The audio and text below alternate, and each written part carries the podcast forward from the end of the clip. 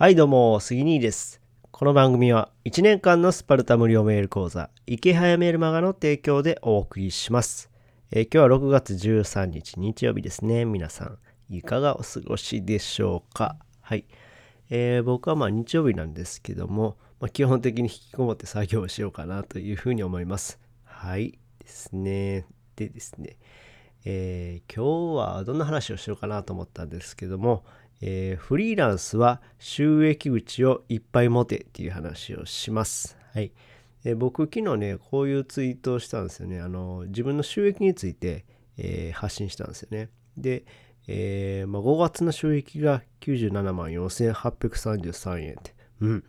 あの、まあ僕の中ではかなりすごい方なんですけど、これって結構ね、あの、すごいんですけどあのそのうちね僕まあウェブ制作の仕事がメインなんで、えー78万1000円。これがウェブ制作の仕事で得た収入なんですね。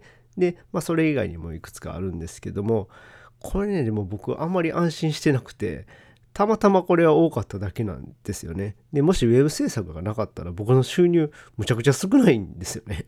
はい。なので、えーもうちょっと収益口を増やしておきたいなっていうふうに、えー考えました。うん、考えましたというか、まあ考えてます、今も。うん。でですね。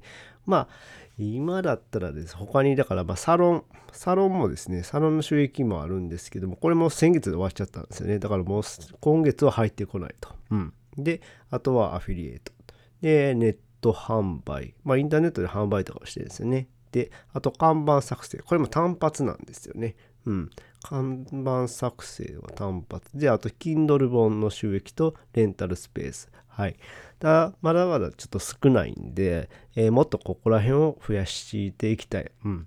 まあ、サブの収益口をもっと増やしていきたいなと思います。じゃないとですね、やっぱり、えーメインがこけちゃうと、もう全然収入なくて生活できないよっていうのが、やっぱフリーランスだってあり得るんですよね。なので、収益口はなるべく多くした方がいいですね。はい。まあ、最初から多くっていうのは無理なんですけども、ある程度増やしていく。慣れた。メインの仕事が慣れてきたら増やしていくっていうのは大事です。はい。うん。でですね。まあ、先月の場合、先月の場合はまあサラリーマン時代の5倍ぐらいの収益がありました。でも、いつサラリーマン時代の収益と変わらない、もしくは少なくなるかわからないんですよね。はい。で、去年の4月ぐらいで僕、月収1万とかでしたね。月収1万ですよ。やばないですか？で、そんな時もたまたま重なったあるんですよね。だから、ウェブ制作がなかったらもう1万とかでもやばいっすよね。なので、やっぱりね、なんいくつか持ってた方がいい。んで、えーまあ、ある程度自動化できるような稼ぎ口があればいいかなと思います。うん。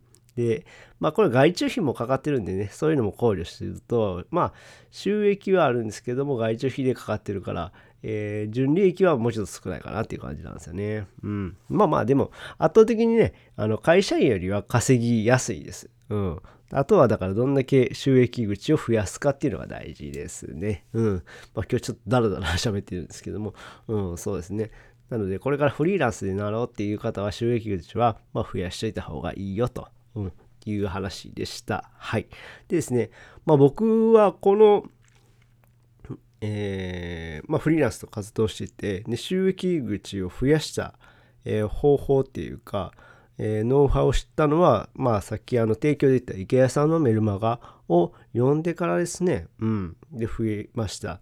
えー例えばまあサロンもそうですし、アフィリエイトの収益もそうですし、で、Kindle 本とかも、その池原さんのメルマガとか呼ぶまでは知りませんでした。うん。なので、えーそうやってこう自分で学んでこう収益を増やしていく。えーこれって結構大事ですよね。うん。なので、まあそういうのも学びが、え、学びを得ていくっていうのが大事ですね。はい。なので、まあ、池谷さんのメルマガは概要欄にリンク貼っていくので、えーこれからまあフリーランスの学びを増やしていきたいなっていう人は、えー無料でサクッと登録できるんで、よろしかったらどうぞ。ってな感じで、えーこの話が役に立ったよって方は、いいねボタンを押してもらえると嬉しいです。えーまたチャンネル登録、フォローしてもらえると励みになります。えー最後までお聴きいただきありがとうございました。それではまた。バイバイ。